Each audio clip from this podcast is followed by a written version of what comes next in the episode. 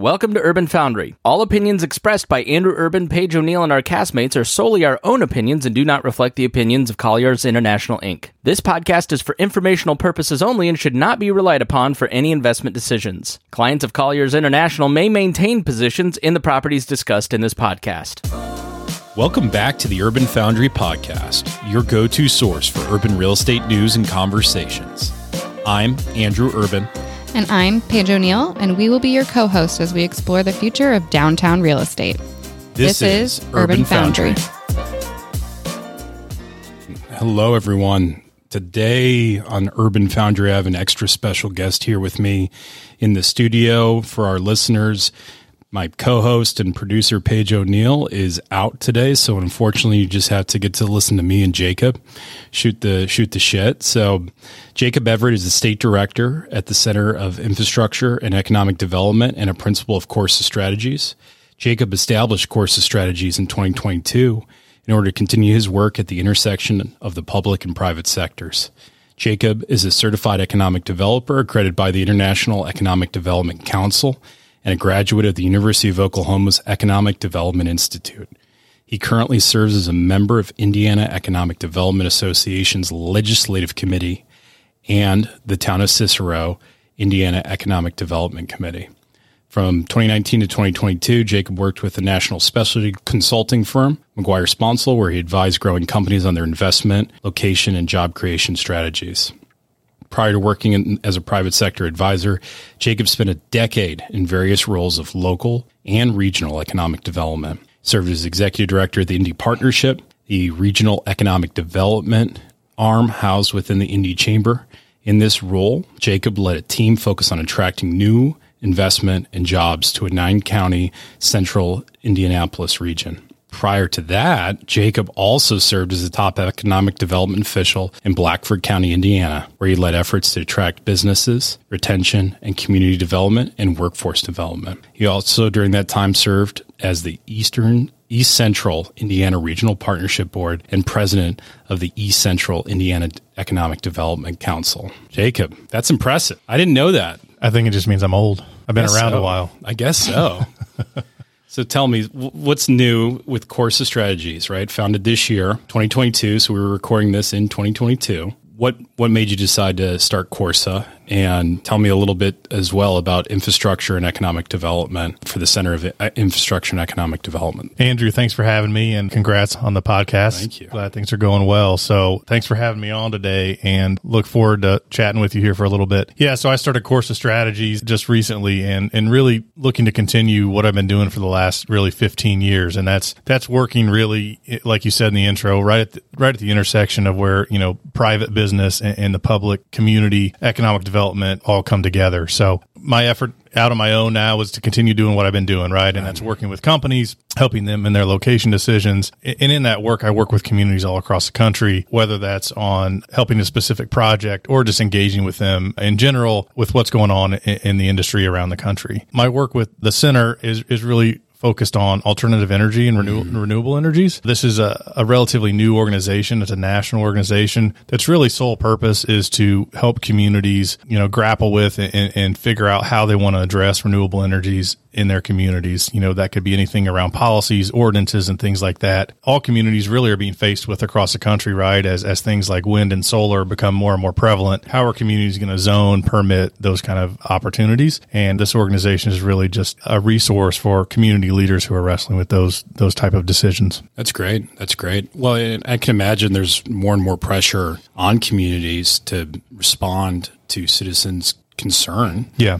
About you know the changing climate regardless of what's changing it it's i think we can all agree it's changing to some extent for whatever reason and communities need to figure out how to support these things right yeah and you see it really on the corporate level well as well right and in the yeah. work you do you know more and more companies have certain portfolio requirements for for their energy usage and they have uh, they have green energy mandates and goals across their footprints and so as much as communities are responding to maybe climate change they're also responding to just the demands from the private sector and what those companies you know require for their operations and how those operations are, are, are powered. So i think it cuts across both kind of personal dynamics but also just very real world corporate and private sector influences. Yeah well and it can be controversial too. I mean you know, think about a wind farm Indiana's flat, right? Wind farm is a natural. You know, you drive up 65, you see a lot of it. I can understand that the community may not, you know, love windmills in their in their backyard, right? Or solar panel farms, things like that. And there's a lot of education going, but those are things that, for lack of a better term for Indiana, those are natural you know, we have land that's pretty flat. Right. Yeah, I think different parts of the country are going to have different assets, right, that make them more attractive for wind or solar or different, you know, even even different kinds of energy. And the center's whole, you know, mission is to provide information and resources to communities that are addressing those kind of things, right? There, there's always lots of uh, rumor and in, innuendo and all kinds of, you know, uh, opinions about things, and the center tries to to just provide facts about what these kind of projects are and are not, and what some of the impacts uh, are and are not as well. So again, the organization's relatively new, but it's it's uh, again that's the whole goal is is as you have some of those discussions, which as you as you pointed out can be challenging sometimes, just like in any economic development project, there, there's always discussion to be had at the local level, and the center's purpose is to to provide some kind of fact based information and provide examples of what other communities communities have done around the country and empower local leaders to make informed decisions. What's interesting too is, I mean, this is a huge trend that's changing. But you know, if I look back on your career, and, and, our audience just heard a little bit about it, I mean, you have this really diverse body of experience. What is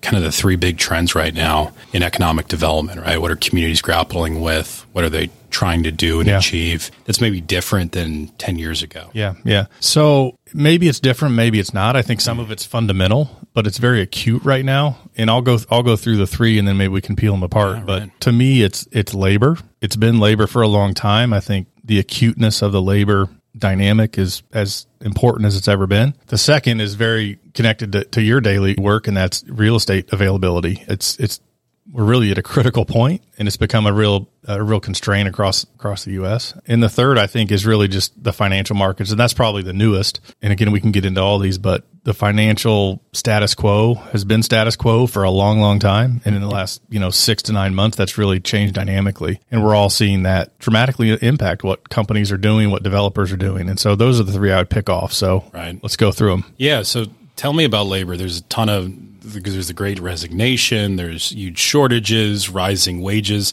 Wage data came out last week, still going up. Right, Fed yep. is, and then yep. that ties it into financial markets, yep. right? But we'll we'll pause on financial markets. What are what are these challenges, right? Did this just creep up on communities where they all of a sudden woke up and said, "Shoot, we don't have enough workers anymore," or is this something that's been brewing for a long time? You know, I think labor has been and you know you and I both you know really we collaborate together and, and, we both do site selection work right? And so you're you you know this as well as I do but labor has been continually climbing the ladder in terms of what's important to companies as as they determine where to where to invest and where to grow right? I mean that's been happening I would say for the last decade. Right. I think obviously COVID and and uh, the, the the couple years after after all that has just been something I don't know that anybody could have predicted with you know changes to labor force participation, the wage increases, people relocating right around the country. I mean, it's just, it was just kind of a, a perfect storm of a lot of different things. So is it more important than it was a decade ago? Yeah. Is it more important than it was pre COVID? So, you know, three years ago? I don't know. I mean, it was already pretty high, right? So I, but I do think the problem has become more acute and obviously, you know, workers are in a, a great position right now in the economy and they can demand a premium wage the secret sauce, you know, that you know, guys like you and I and, and others in our communities work on is, is trying to figure out where our clients can be successful. And, and right. it's extremely challenging right now. I'm not aware of these secret places around the country where there's just this abundance of workers that nobody's found, right? I don't think that's the answer. So the work I focus on, eh, you know, is really trying to understand what are the key skill sets that these folks are looking for and, and putting them in positions where we, we believe they're going to be successful. And unfortunately for, you know, because things are so tight in the labor market, size, you know, matters to some extent. We've got to we've got to put companies in, in communities that are big enough to handle the needs they're going to have in, in now and in the future.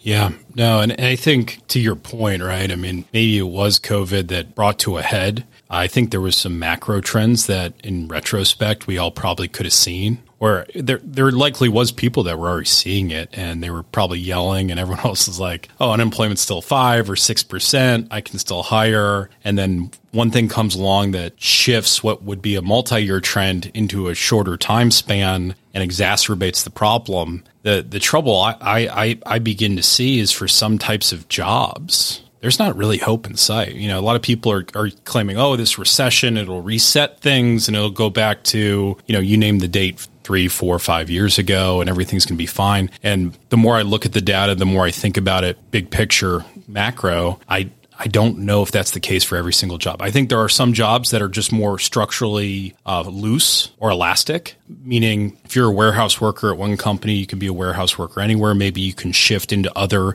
similar wage category or skill level jobs fairly easily. But if you're looking for PhDs in chemicals or material sciences, yeah, that's a pretty limited pool to begin right. with. Right? right? And so you throw on things like immigration policy and other factors, you know, and, and the other fact is, is a lot of the growth that we're seeing with companies, and I think this is the macro trend over 20 years, is in industries that are new, where new skill sets are needed. You think about automotive historically we were making just combustion engines, incrementally improving those. And now it's like, okay, in 10 years, we're no longer going to make this thing we've made for 130 we're going to make this new thing that's powered by a different engine, different drivetrain.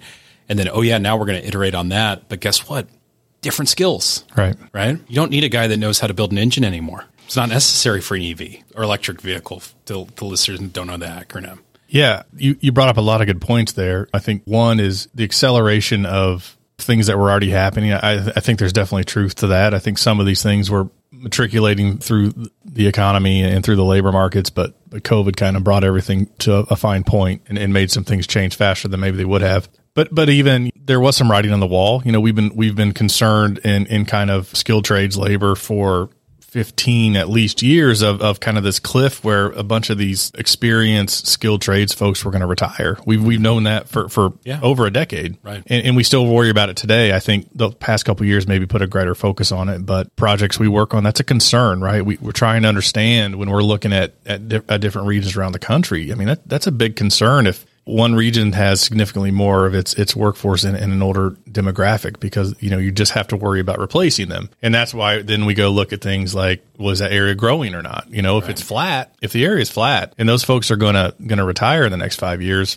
I'm worried about my client's success, you know, in year seven, eight, nine, and 10, right? So, so those things are poignant. I also think about automation a lot, right? I think that's to me probably the biggest thing that I think when we look back five, ten years from now, I think that's the item that we're going to we're going to look back and say was accelerated the most. I'm not sure. I'm not sure there's a lot of eyeballs on that right now, but it was already happening. It certainly happened during, you know, the year and a half, 18 months, whatever, that we were largely kind of constrained and, and somewhat shut down as a country.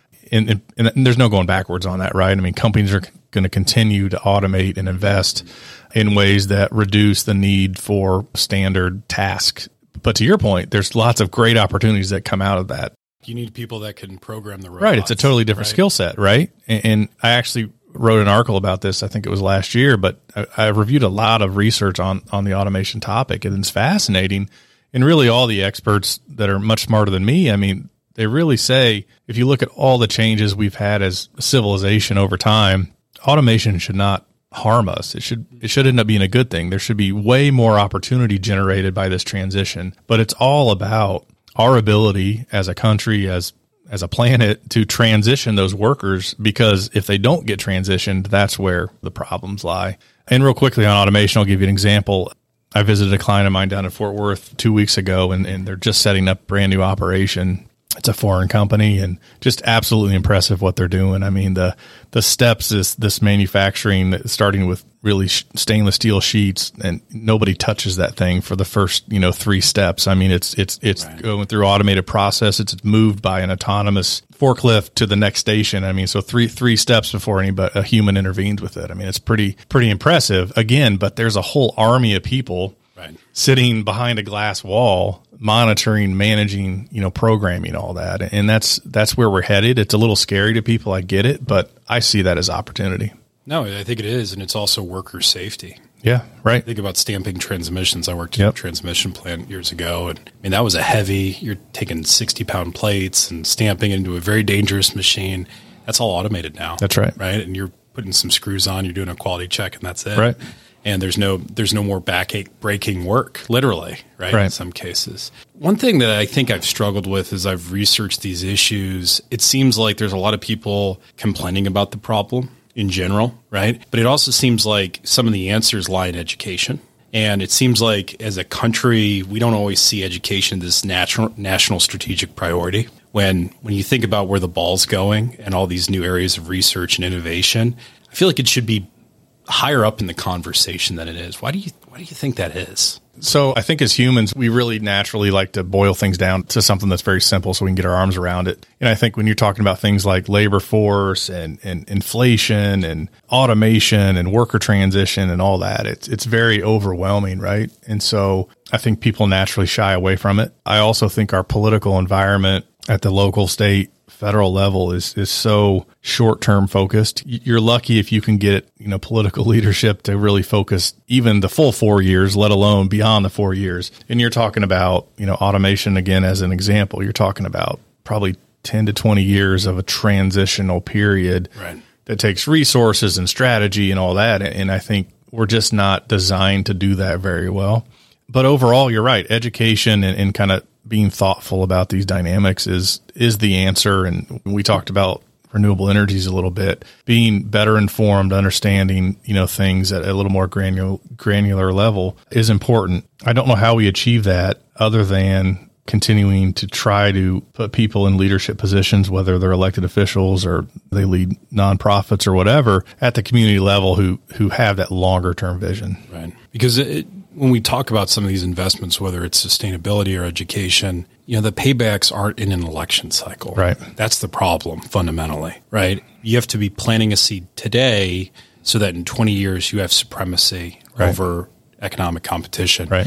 And in a world that's deglobalizing rapidly, Yep. we have to begin to think more like that. And I hate to say Cold War mentality, but if you really think, why did NASA exist? Right. And think about all Right. the innovation that something like the NASA space program really propelled for 30 years after we landed Neil Armstrong on the moon. It, that was tremendous.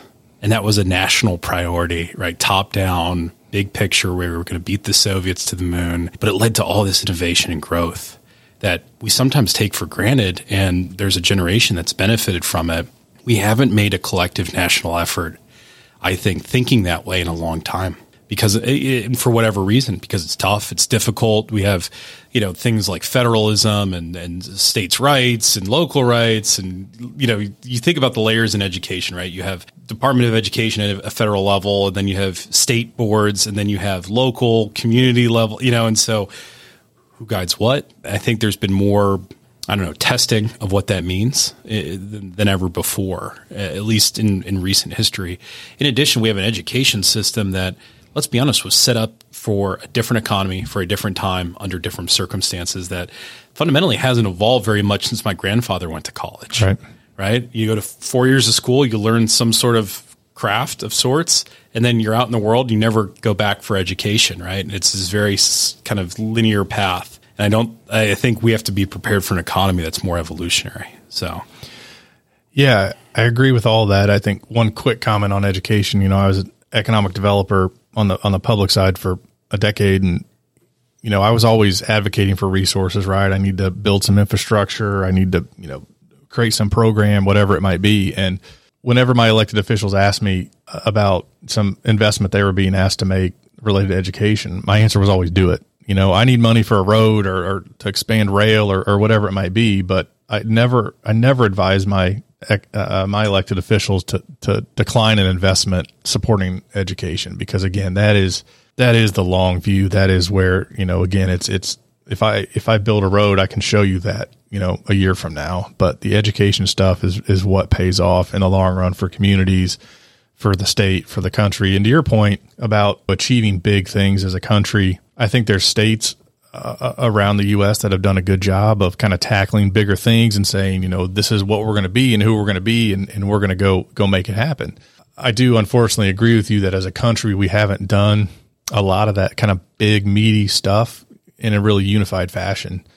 And again, and not to not to keep hitting the same note, but I do think tack, tackling automation in this transition, based on the research I've done, is going to be massive for the success or failure of the global economy, certainly the U.S. economy over the next 20 years. And I just don't think anybody's paying attention to it. And I mean, by the time they start start to pay attention, it's I think it may be too late. And but but that's an opportunity to kind of rally everybody and do something big like you're talking about. But I don't see that I don't see anybody you know carrying that flag yet. Unfortunately, no, no it's tough. So what was that second factor you talked about? Real estate availability. Real estate right? availability, yeah, your favorite. Yeah, I know. It's it's it's it's a curious thing. I feel like over the last five years, there's less real estate available in general. And, and, for industrial, that's certainly true, right? Yep. National industrial vacancy is less than 4% across the country. Historically, 7% has been the median average, right? So that's less than half or about half of what it usually was. But we're also seeing kind of an interesting trend where even with other types of commercial space, the existing product type doesn't is not fit for purpose anymore just because the world's changed so quickly. Right. You know, what do you see with communities? How how attuned to that are they? You know, is that something they're monitoring? Going, you know what, man, our vacancy for certain types of commercial space that match these industries is really getting low, and we need to be proactive on it. Or is it more reactionary, where developers are coming to them with opportunities to address needs in the market? I think communities have a decent feel because there's been a focus in, in the economic development world for probably 10, 15 years on having available space, right? But I, I do think that mentality really relates to largely industrial product. Mm-hmm.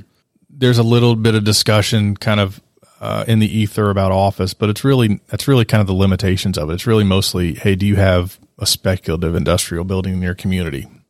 I think you're right that as the economy has evolved, again, probably accelerated by the last few years, other types of product and markets are are are becoming obsolete, are undesirable, especially if you look at kind of these growing communities, suburban, urban around the country. You're seeing such kind of high quality mixed use development that nobody wants some of this traditional commercial space. And I, my gut tells me most communities don't necessarily understand where that product is headed five to 10 years from now. Right. And we've seen it. You see it already around the country, but you know, you're going to end up with some more dinosaur properties, which no community wants that just, you know, somebody's stuck with and what do you do with it? And, and, and it becomes an eyesore and, and ultimately costs somebody a lot of money to tear right. it down or redevelop it rather than being a little more proactive. Unfortunately, I, I can't say I, I'm seeing much of that mentality yet because I don't, I don't think there's an awareness. Yeah. What do you think? You know, there's been a lot made of housing shortages, right? You know, and I mean, granted, the market's cooling a little bit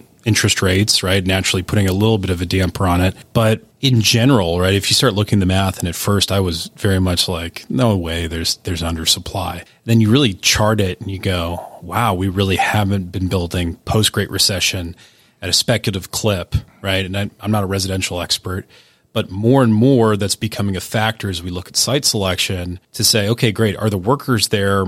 Yes, no, maybe, sort of is there workforce housing or affordable housing, not just HUD affordable, but affordable right. to the average worker without subsidization in this community or in the pipeline in this community? That's becoming more of the next data point we're looking at to say, okay, great. You know, there may not be this plethora of workers just waiting for a job in this community, but you know what? If this area has the right amount of housing and it's continuing to show growth, it can continue to support growth your odds over 10 years are probably going to get better. Right. Right.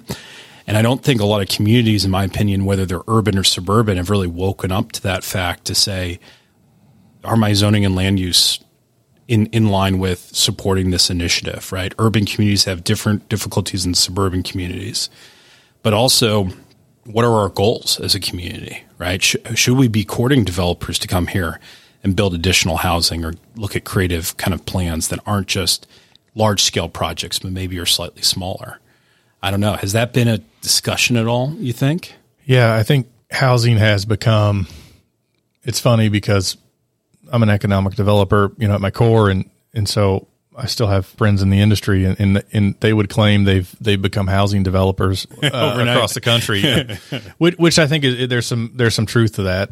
I do think communities have to be ready to capitalize on opportunities to develop quality housing, whether that's, you know, market rate or, or kind of that missing middle housing, which is more just working class housing or even affordable. and money was flowing at really unprecedented rates the last few years. And that money was going to go somewhere, and that money was going to go somewhere. And if your community wasn't ready to capitalize on that that opportunity, it was going to go somewhere else. And and so that goes to, to, planning and zoning. It goes to entitlements. It goes to infrastructure. So there was a lot of dollars committed to housing, but it, it, just like everything else that impacts economic development, your community's got to be ready for these opportunities, right. and it's got to be it's got to kind of be forward thinking. If private sector dollars approach you about developing multifamily housing or a new single family neighborhood, and it's going to take them 18 months to get entitled and all this kind of stuff. I mean, they're just they're going to go put their money somewhere else. Right. So that's unfortunate because now we're in a totally different fiscal market where the dollars are, are flowing much much more slowly and much differently. Right. And so for for some communities they've lost those opportunities. The unfortunate thing about the housing and, and I'm not a residential expert either, but you know, we certainly see lots of housing, lots of very high quality housing built across the country. Unfortunately, they've been built in a limited number of places. Yep. And I think unfortunately for, for small smaller communities or, or, some communities that, that are not on the right side of the equation in the current market, you're seeing winners and losers in, in across the country, right? Where you're seeing migration from one place to the other. So I don't know what the stats are. There may be there may be enough houses for everybody uh, across the country, but unfortunately for for some communities, that's because maybe they have an abundance and, and other people are getting to the, these growing areas. No, I mean I, I think you know in general, you know, part of it is also chicken and the egg. Yeah. Okay, great. We we spent the last ten years boosting industrial or boosting other forms of commercial, right? We use our different economic development tools to incentivize that and then, you know, I was meeting with a community recently for a residential development project we're working on uh, with a developer. I'm not a residential expert, but I understand development. And they said, hey, we want more of housing in this price bracket, an affordable bracket. Yep. You know, in central Indiana, that's around $300,000 a home, plus or minus. And at the same time, they said, we know we need more of this to be able to continue to fuel our commercial development. At the same time, they just doubled all their site impact fees on developers. right. Right. And right. so, and, and to the audience, what a site impact fee is, you know, what does it charge a developer to hook up each individual parcel to utilities, sewer, water, roads, things like that. You know, it goes into the city coffers and it pays for sewer, it pays for park impact fees, it pays for traffic impact fees. And it's not a big deal if you're doing large warehouses because you're paying that fee, whatever it is. We'll say it's $10,000 a parcel one time right. for that one parcel, which has a million square foot warehouse on it. But if you're building on that same million square foot warehouse, you can fit five, seven hundred individual smaller units right. at three hundred thousand dollars a unit, and you're paying ten thousand dollars on each single one of those parcels, all seven hundred, right? And so economically, right, there's this big skew, and you kind of go, I get that. And then the next question is, well, what tools are you using to offset? And they're like, well, we really don't have any, right? Or we don't really have a pr- proven method. And all of a sudden, you go that, and then you know to get into our next topic, you know the the the home builder who's on the other end with the developers kind of going, well, I don't I don't know what the market's going to be like in two years. Interest rates are at seven percent; they were three percent right. earlier this year. That three hundred thousand dollar house is almost double, right. twice as expensive to the average buyer maybe we should look elsewhere. Maybe we should pause for a moment because there's too much uncertainty. And it's interesting to see that more and more often as we're doing projects that have a bigger residential component because that's what cities are saying they want. Their actions aren't necessarily kind of aligning with what right. they're saying they want, which is fascinating to me. Yeah, two comments. Uh, the first around, you know, saying they want residential, but then making it harder to develop residential. And, and that goes back to my previous comment about you know communities kind of being ready, and I think that that all ties in.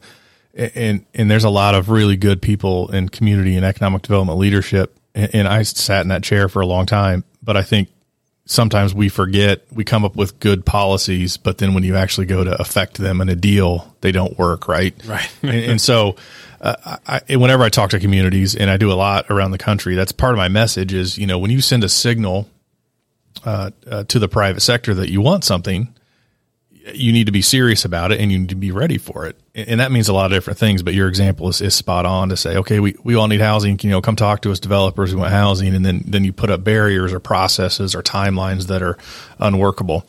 Uh, so certainly encourage all of our public sector leaders leaders out there to kind of put their developer hat on and think about the economics like you described, or even just the process and timeline, because sometimes those can be huge barriers.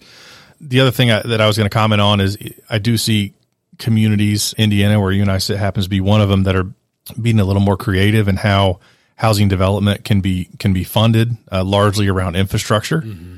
And allowing you know the use of of the TIF, so tax increment financing tool uh, that is available in, in parts of the country to be used in, in certain circumstances around residential. Again, I think from my vantage point, it's a smart way to give local officials the option, the opportunity to partner if, if they view housing as as a priority need, they can help get a deal done. Really quick, just because you're an expert in this, explain to our audience TIF, tax yeah. incremental fine. Love know, in TIF. a simple, TIF, simple TIF. terms. Yeah, yeah.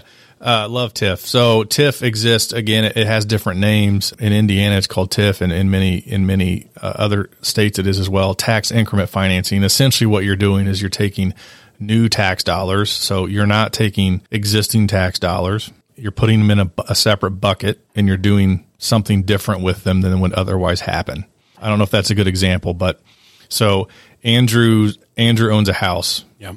And he pays hundred dollars a year in taxes Andrew builds a second story on his house. He continues to pay $100 and on the second story, the other 50 that he's going to pay for the the new taxes on the the second story, the other 50 is going to go in a different bucket. And the city or some government entity is going to take that 50 and do something different than it normally would have do- done. Often, you're going to help some sort of development, right? You're going to pay for infrastructure. You're, you're going to accomplish something specific to help an industrial park, a multi uh, multi a mixed use development, you're going to spe- specifically use those dollars typically to support some sort form of economic development. And again, it's it's I view it as a self funded mm-hmm. program because you're taking revenue that didn't exist, you're doing something specific with it for a period of time. When that period of time comes to a close, Andrew's $150 payment is now going to go back to normal. So it's a way to use the new bucket to you know create a ripple effect essentially. Right? That's right. Your your intent is that by achieving something specific, whether it's housing or industrial or landing, you know, you know some some new company in town, you're going to utilize these dollars to help achieve that goal. In the long run, you're going to get way more back than you put into it, right? Because right. you're going to have jobs, you're going to have quality of life, you're going to have new housing, you're going to have additional kids going to your school, whatever those ripple effects are. Your small investment by utilizing TIF enabled all those longer term things, especially if you think about an asset, right? So today we have a vacant farm field. Right. We're going to utilize TIF to put in roads and put in three industrial buildings. So now let's say TIF expires in 20 years. So the TIF goes away. Well, you still have three industrial buildings that are paying taxes and providing right. jobs really in perpetuity or until those buildings become obsolete, right? So that's that's the theory. And again, those jobs are supporting the housing in your community and that housing supporting the schools. And, and so it all ties together. Yeah, no, that makes a lot of sense. Do you see, you know, speaking of some of these challenges, right? Vacant properties, or we'll call it underappreciated or not fully realized properties. Do you think there's a big divergence right now between what urban cores and centers are facing as far as economic challenges maybe what suburban or rural communities are facing as challenges when it comes to economic development? I do think there's probably quite a big difference in what's going on. It seems pretty polarizing in terms of from large urban centers, there's quite a few that are, are doing really well and they continue to thrive. There seems to be some others that are really kind of plateauing and, and struggling. Suburban America seems to continue to, to thrive, at least in my experience. But I think anytime they're they're they're tackling challenges or de- or dealing with you know some sort of adversity or even growth opportunities because their size is not so so massive they seem to be able to to address those issues a little more effectively and yeah. get their arms around them our urban cores right across the country are they're they're old they're yeah. big Ge- geographically they're they're they're huge right you think about Detroit right the Crazy. population it used to support and what it supports now and the, the, geography of it they're they're just challenges that are unique you know Cleveland you know yeah. you know Cleveland better than anybody is another one of those those cities. There's a lot of great stuff going on in those places. Yeah.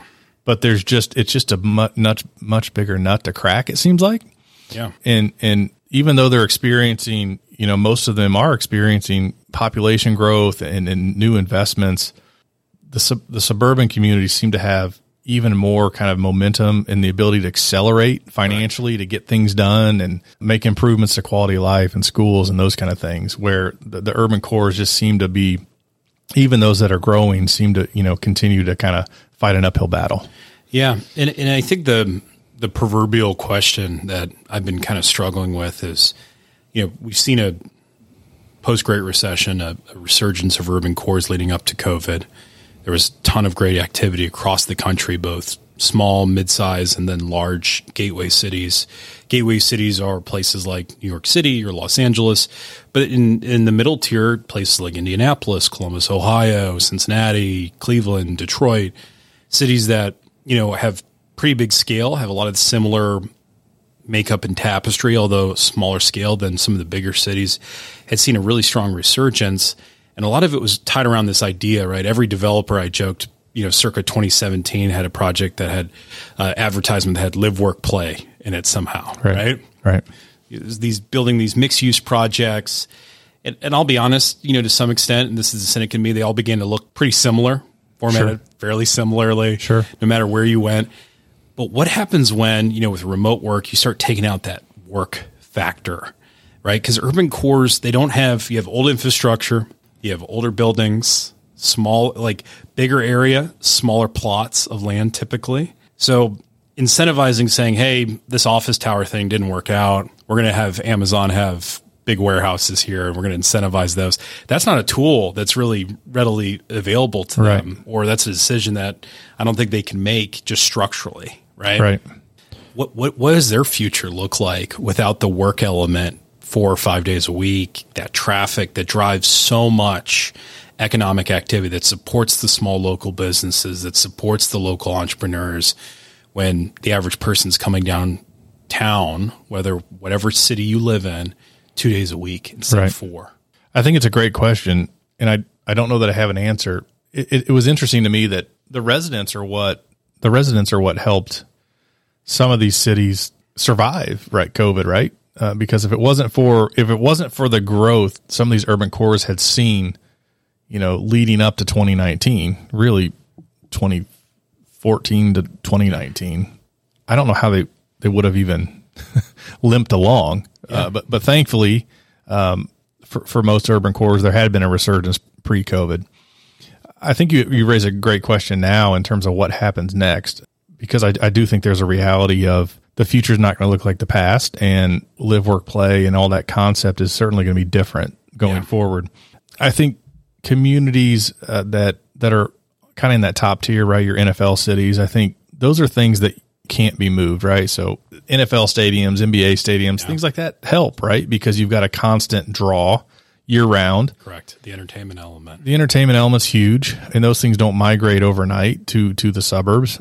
I also think you know the political centers of states will continue to matter, right? And so, you know, the places you name, the Columbus, Ohio, the, the Indianapolis, uh, Indiana, because that's where the political seat uh, of power rests. I think those communities continue to thrive. Maybe some without some of those assets I just mentioned. You know, I don't know what their future looks like, you know, over the next decade. I don't think anybody does. Yeah. I have talked to communities that are being, I think they're being thoughtful and, and proactive about looking for more conversion uh, of some of these buildings they know are going to become really vacant or, or, obsolete for for the office market, right? right? We've seen in a lot of these markets, we've seen big redevelopments, right, of some of the bigger buildings to multifamily. That's been a trend across the country. But you've got urban cores that are dotted with small footprint, maybe two or three story, older yeah. brick buildings that are cool buildings, and you don't want to tear them down. And I think some cities are realizing like the odds of that being repopulated with office workers is, is really really low. So to, to the discussion we had earlier about well how do we make it this conducive for redevelopment into the the next natural best thing multifamily right? You've got to set up some programs and some some efforts that are specifically targeted to that because that's not where the market's been. it's been new construction or it's been large scale redevelopments and looking at some of your again your urban core right like you said small parcels but you've got a million of them. Yeah, right. so so you've got to deal with the fact that they're there and you don't want them to sit vacant, right? So coming up with those policies and, and engaging with your development community, I think, is a strategy that could work because population density at the end of the day matters a lot. Does the business stuff, does people being in the office matter a lot? Absolutely. But so does population density. Yeah, exactly. Because I mean, if you're not relying on thirty percent uh, or forty percent, I don't know what Indianapolis statistic is of commuters into the city, right? You have to then recreate that and have people live here. Then, Right. right? Because that just that solves the problem. Right. And I think that's the one thing that I think, at least I'm most concerned about going forward with urban cores is how do you replace that? Because that's a big number. And I think there's been a lot of just natural optimism, right? Secretly, you know, in, in hush conversations at happy hours that, hey, you know, we're going to have people come back and this and that. And I I want to be as optimistic as everybody else, but the more and more clients I talk to and we work on their hybrid and remote strategies, Right. and I mean, that's becoming the normal. There's no more new normal. It's the normal now.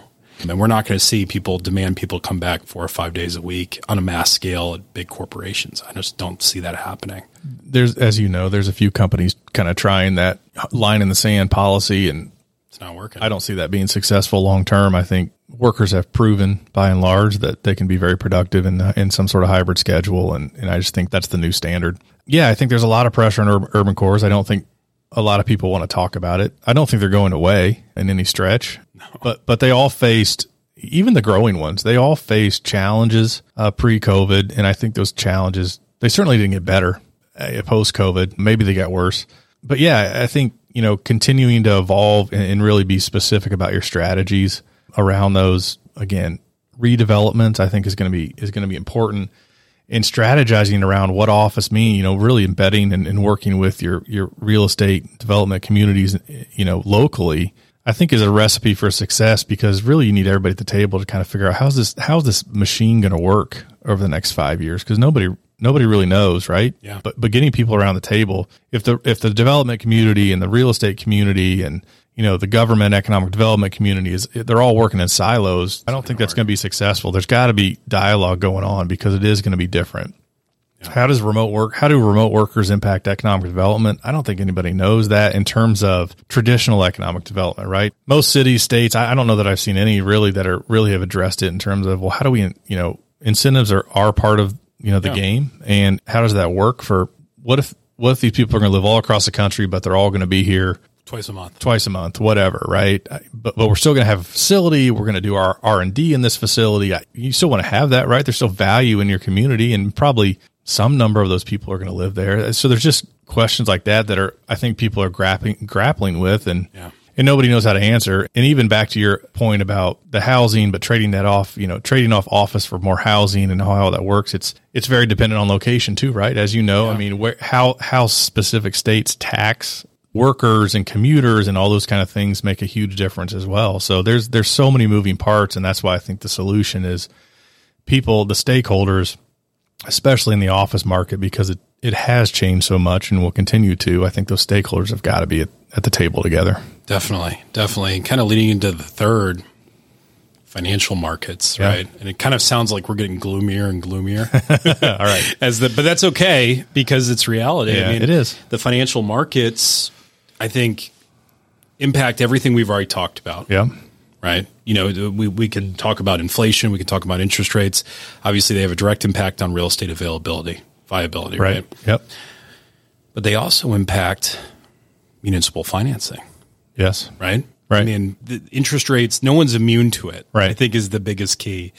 And so borrowing costs for cities to fund infrastructure, fund other projects, things like that is gotten just as expensive as it is for everybody else. Right. Have has there been a oh shit moment? You know, kind of starting to reverberate around some of these communities as they think about, all right, we were going to make this investment and we were going to finance it, but all of a sudden, you know, when we thought about that and we approved it, rates were here, municipal Right. debt was here. Now it's it's here as the market, and that's I mean, we're talking two x, Right. two and a half x in some cases on the interest rate. Well, and it's not just the interest rate; it's cost, right? Yeah, You're talking you- you're talking infrastructure construction. It's just like trying to build a house or remodel your bathroom, right? It's two or three times what it was 24 months ago. I think the communities I've talked to over the last, you know, two years, I think those that are kind of in a growth mode, right? So they're they're regularly kind of undertaking projects of, of multiple kinds, whatever, sidewalks, roads, whatever. I think they do get it because I think they they saw it pretty early, right? Because they they probably you know these growing communities had you know a number of projects in the pipeline, and so they watched those prices and those financing models change in real time. Yeah, right. And so I do think they've had those moments of wow, you know what we thought we could accomplish, you know now we can do half, or or, Yeah, or that project we thought was paid for isn't. And I think that is a challenge for sure. you know, there's so much recession talk, hmm. right? I mean, I if, if this, if and when and we might be in a recession today, I guess GDP numbers said no. Right. Last last read, you know, two point six percent growth. So, okay, we didn't have two quarters of negative growth, so technically we're still not in a recession, Right. But we could be in one, and we just don't know it, Right. Do you think those headwinds are going to get communities to also start thinking, right? Not only have their financing costs go up, but you know, if you turn on CNBC for more than five minutes or Bloomberg or you name the financial news source, you know, it's the news is not great that's coming out, or at least the rhetoric, regardless of the data is mixed. It's all over the board, in my opinion. But do you think that's going to have a, a kind of an outlook impact, not only on developers, but obviously even on the communities as they think about making big investments? I think that question comes up anytime we have economic tightening, right? There, there's always that that theory out there that we we almost talk ourselves into recessions, right? Which We're doing a damn good job. yeah, right I thought we're trying, right? I think you and I are trying on this on this episode, maybe. No, um, yeah, no, I think that's always part of it, right? Because when you see, I mean, Amazon came out what was it last week and and really made some, or Jeff Bezos made some, you know, really kind of negative statements about his view of the future, and I mean, I think that They had to. Earnings were like 18% yeah, earnings off. yeah earnings were terrible, so. You can't go, guys. Guys, things are great. Everything's but- great, yeah. but we screwed up. You know what I mean? You got to blame it on something. That's right. It's the financial boogeyman. right. um, so, so those things certainly impact the market overall, right? Because whether you're an individual investor, you're a, you know, a bank, you're, you know, a, a developer, whatever it may be. I mean, those things you know, have, have lasting impacts, but you know, I'm not an economist. Um, but people ask me this kind of question all the time and, and I'll, I reflect basically my anecdotes from the last, you know, really six months since, since kind of midsummer. You know, I think I've had a handful. It's not a lot. I've had a handful of clients kind of say, we're, we're pumping the brakes. I haven't really had them. I've had one. Let me start with this on the corporate side. So corporate expansion, kind of, you know, occupier type, type projects. Uh, We've had a few of those just kind of hit the brakes and say, we're going to wait six, nine months and, and see. And we, you know, we've heard specifically the word headwinds and, and, you know, economic turmoil and that kind of stuff like that. That was the reason. But again, I would say that's a small percentage of, of my projects. So it's out there, but it, Yeah. for me, it, in my world, it hasn't become prevalent yet. And then the second piece is on the on the developer side, right? The real estate developer, and and I'm I'm I'm aware of my clients and, and others in some of the markets I've I've worked in that definitely have just Yeah. killed projects, right? They're you know that the financing barely made sense before. You know, things were tight, and because of construction costs, right, then the numbers got really, really tight. And then when interest rates shot up, it just made you know no sense at all. You know, so you've got you've got major national developers canceling steel orders and and you know letting real estate that they tied up, you know, letting it go back uh, on the market and. That stuff's very real, and, and where we started early in this conversation was about real estate availability, right? And so I think that only makes things worse, unfortunately. Yeah, that's the the curious thing, right? Because you have clients on one side that go, "Hey, doesn't everyone know a recession's coming?" And well, vacancy is still vacancy, Right.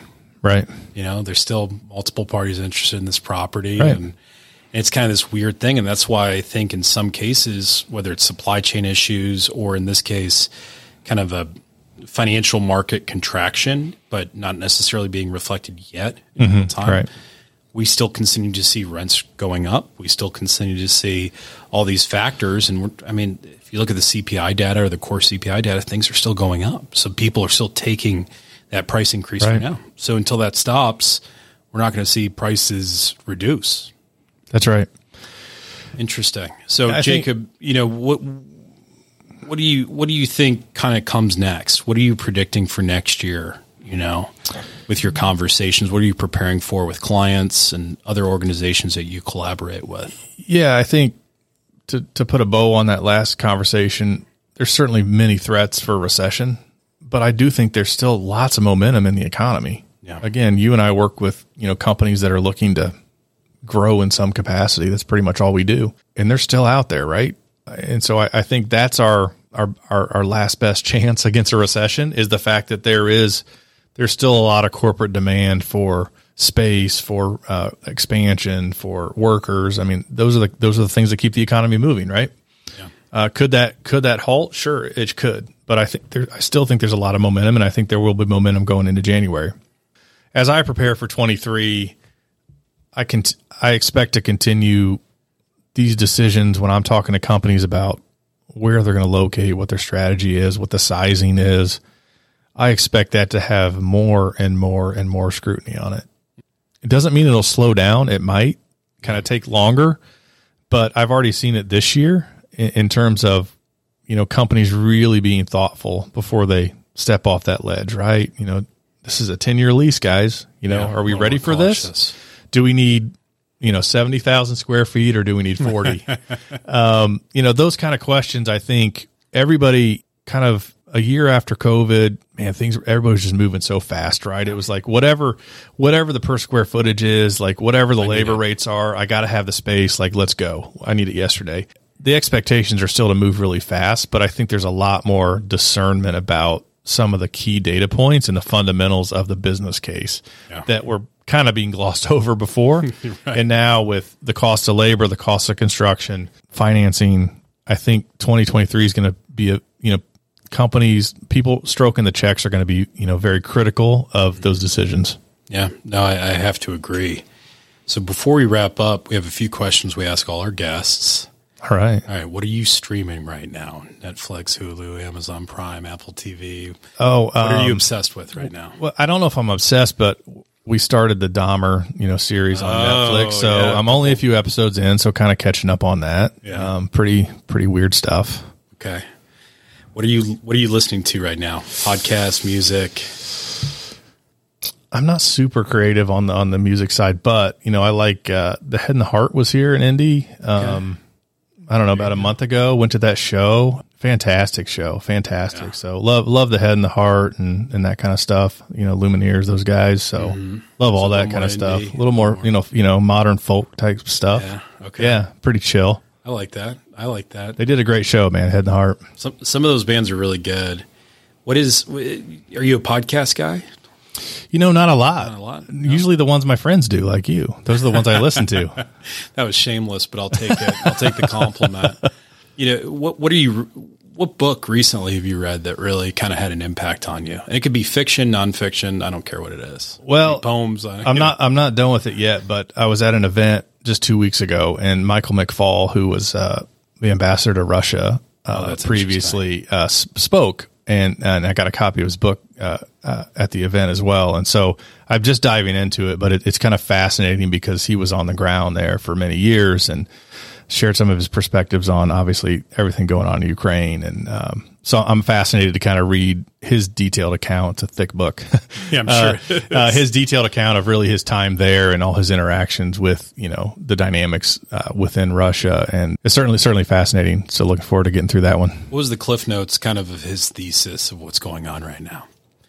Well, it's interesting. You know, he, he really gave some comments just trying to figure out where where Putin's head was and, and some of the you know, theses out there about you know is it, is it just about power? Is it about you know pushing back on Western ideology and, and those kind of things? And also, you know, I, I think the most interesting thing I learned was he provided some historical quotes from Putin, who was not historically anti-Western. Actually, was not anti-NATO.